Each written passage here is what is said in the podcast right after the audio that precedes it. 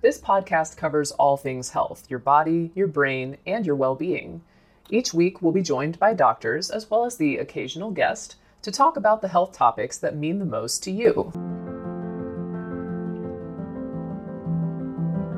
Mom deserves the best, and there's no better place to shop for Mother's Day than Whole Foods Market. They're your destination for unbeatable savings, from premium gifts to show-stopping flowers and irresistible desserts. Start by saving 33% with Prime on all body care and candles. Then get a 15-stem bunch of tulips for just $9.99 each with Prime. Round out Mom's menu with festive rosé, irresistible berry chantilly cake, and more special treats. Come celebrate Mother's Day at Whole Foods Market. So, do you want me to just go down Yeah, let's here? just go down the list. So we have a we have a long list. We're not going to get through all of them. We're going to spend about fifteen or twenty minutes going over uh, over these questions, and and and we'll see how far along we get.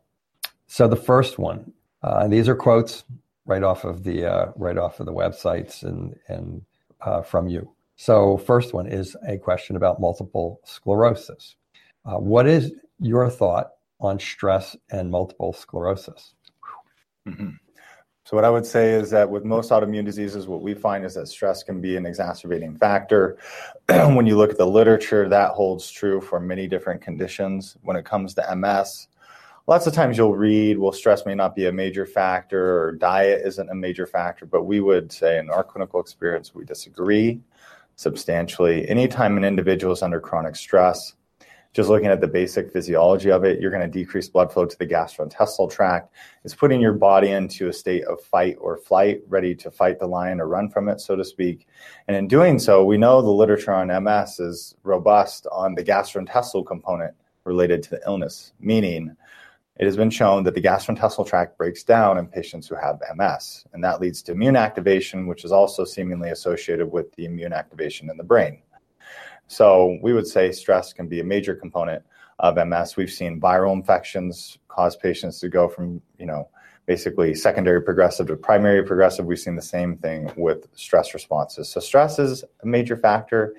And if it is present not only in MS or any other autoimmune illness, it's one of the main factors that we have to address. So Mhm.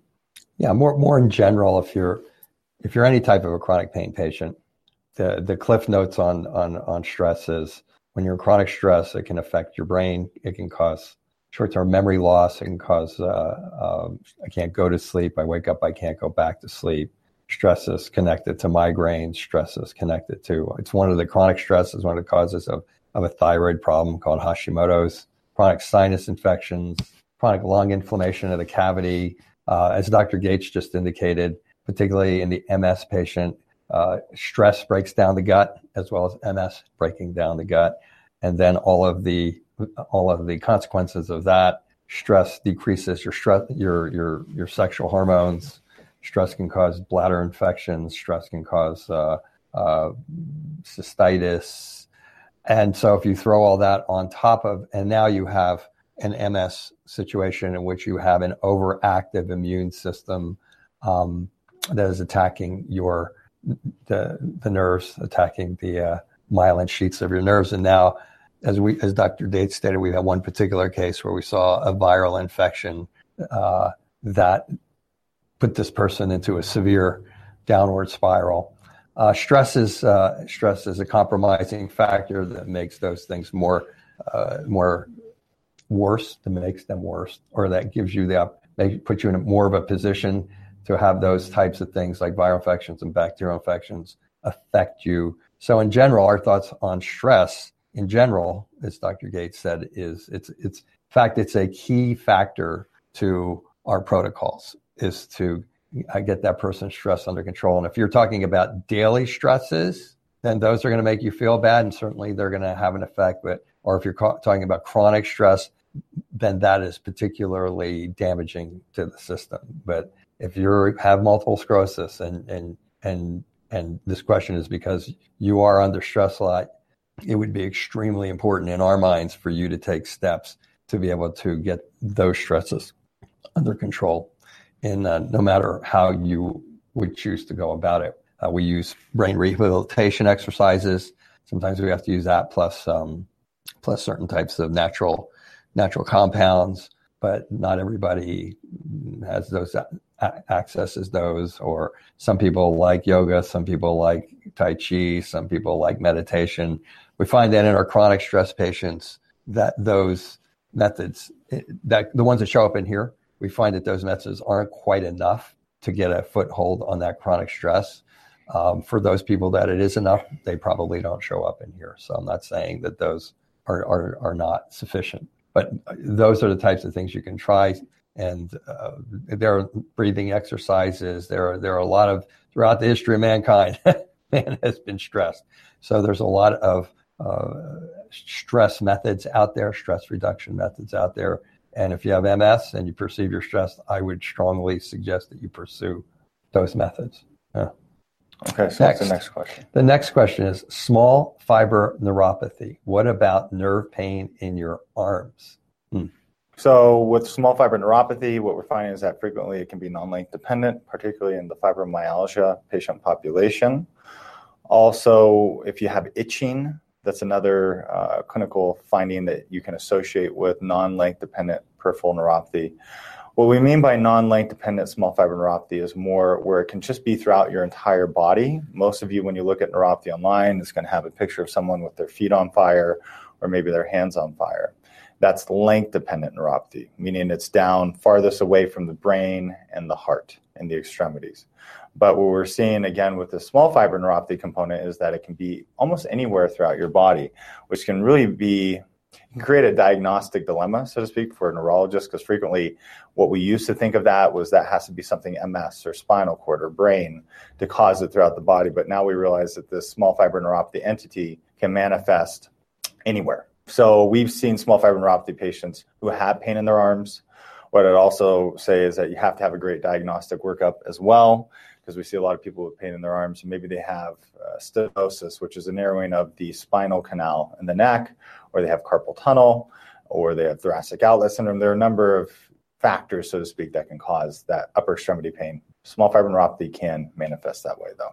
Right. Just just just remember, small fibers, or just know or understand small fibers carry sensation, they carry pain, they carry temperature, heat, cold, those types of things. So they are, as Dr. Gates said, they are everywhere in your physiology. And if you get sharp shooting pains in your chest and you don't have them in your chest and it's in your arm and it's in your other arm and it's in your leg, it's, it's definitely a diagnosis to take into consideration. Mm-hmm. Okay. Okay. Uh, oh, here you go. We should know the answer to this one. I would like, I would like I, was, I would like to ask what can cause a flare up of fibromyalgia in which I need to be taken to the ER for a shot of medicine to stop the pain. At this time, I can't stand, sit, walk, or anything. What causes this flare up? can be a number of different causes. Hard to say in your individual case. The ones that we most commonly see are stressors, like we've said before, huge factor. Uh, and relative to stressors, that's something that we go into in greater length in other videos. What a lot of patients don't realize, and this is throughout the fibromyalgia literature, frequently patients have been exposed to adverse early life circumstances or trauma. Think of abuse, all the different forms of abuse. And that can really prime the brain to react like a firecracker, so to speak, when maybe even a more seemingly trivial stress comes along later in life. So it could be a stressor that you're not even accounting for, but because your brain and your body are in the state of fight or flight, it's kind of triggering you into this exacerbation. Other flares include viral infections, could have been something that you ate that was different. Um, it could be a number of factors. Those are the biggies, though, that we see. I think I go back to uh, first of all, what causes fibromyalgia? And, and and I've seen a number. I've watched a number of videos online of it's environmental toxins and it's POTS disease and it's a number of things. Lyme disease. Lyme disease. What we have seen, okay, and this is something we've done. We've done thousands of cases of fibromyalgia, and we have a lot of success with it. So we, we tend to cling to what we've seen, and and what we've seen is chronic stress, fibromyalgia, chronic stress hormones, and and and and, in, and inflammation. We've seen bad gut problems. We've seen autoimmunity, and consistently, in, in, in the vast majority of cases, we've seen immune attacks against the thyroid. So those four things are what we perceive to be fibromyalgia. And then you get the pain. Then you get the sensitivity. And and and we just did the question on uh, non-length dependent small fiber neuropathy, uh, and and and so that's involved in about half. So when you have these entities, anything that flares up your immune system or your nervous system is going to flare up things. So car accident, a trip, a fall, a stress, just having an emotionally down day, all of these alter physiology, having a surgery. Some of these directly increase stress hormones two to 300%, which then increases inflammation, which then sets off all these things we just got done talking about. Some just directly set off immune responses. You get a chronic, you get an overwhelming infection, you get a flu. You might just, in your particular case, if you are severe, and you probably are the person who asked this question because if you are going to the hospital in the ER and having to take shots, your threshold for to be able to handle the stimulations that flare up your stress hormones or flare up your immune responses. Because if you're not aware, in fibromyalgia, your immune system is already overfiring. And so anything that would flare up your immune system uh, beyond the threshold, and if you are that severe that you have to go to the hospital, your threshold to be able to withstand having a flare up is probably pretty minimal.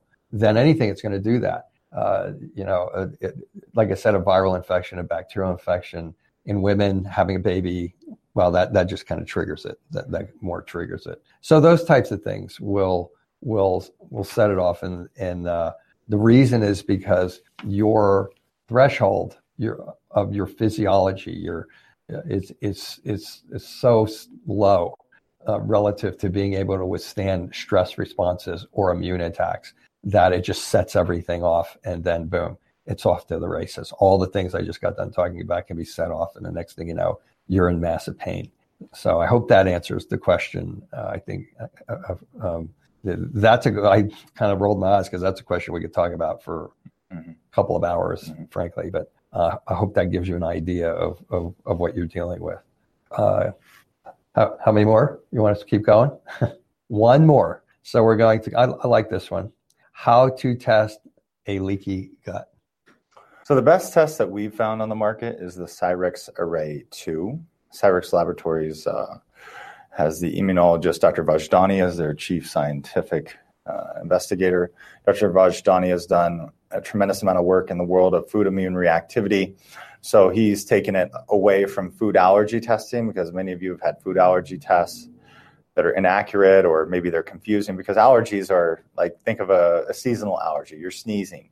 Those are the types of allergies they're testing for with the foods except they're seeing if they produce a reaction in the gut. But what we're finding with autoimmune patients is that it's a completely different type of immunological reaction to the food. And dr vojdani has pioneered really ways to test this based on the current science, based on how all the other immune tests are done, because he is an immu- immunologist trained at UCLA. So he's a very bright guy, and the Cyrex Array 2 is a great test because it looks at how the proteins that are like cables that connect each intestinal cell together. It looks to see if those proteins are breaking down or not. Um, and we've just found this to be a very accurate test, and that's the test we use at this point.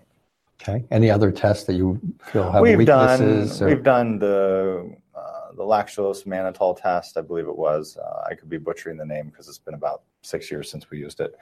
But it's basically you drink a drink and then they look to see uh, what types of urinary byproducts come through. And if excessive ones come through, then that means you have leaky gut. There's other tests in the literature discussing chromium, taking chromium and then seeing if that is passing through your gut into the bloodstream, into your urine. That's another option there's this new frontier now in terms of testing the microbiome. So looking at RNA sequencing of all the bacteria in the gut, because unfortunately, most of the bacteria that live in your intestines don't live in an oxygen rich environment. So you can't culture them. So they have to use DNA methods to check for those. So that's on the frontier. So you're probably going to see more and more tests coming out to test for leaky gut because leaky gut is all the rage right now. It's the common term. Everybody has a leaky gut solution but we still stand by the Cyrex Array 2 at this point. Right. Just a broad spectrum. A lot of the alternative practitioners, well, I guess not a lot now I look about it, but use protein and globulin as markers in the in the general in the general seed uh, in the general uh, scans that they do, general blood testing that's done. But in general, but mostly the Cyrex 2 has been appears to be the gold standard from uh, from our observation. Mm-hmm. Okay, so that will do it for today. If you're if you're enjoying this, then then you know please don't miss next week. Next week is kind of a big big deal in most people's uh, uh, journey to wellness. So okay, that's it for this week. Thank you for watching again, and uh, take care.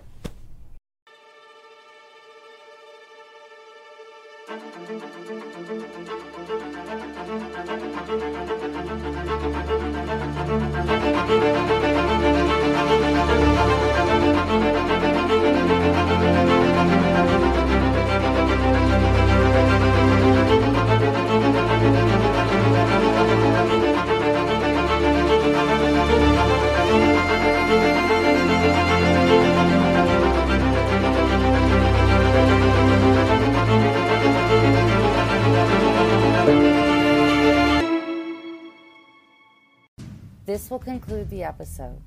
Thanks for tuning in.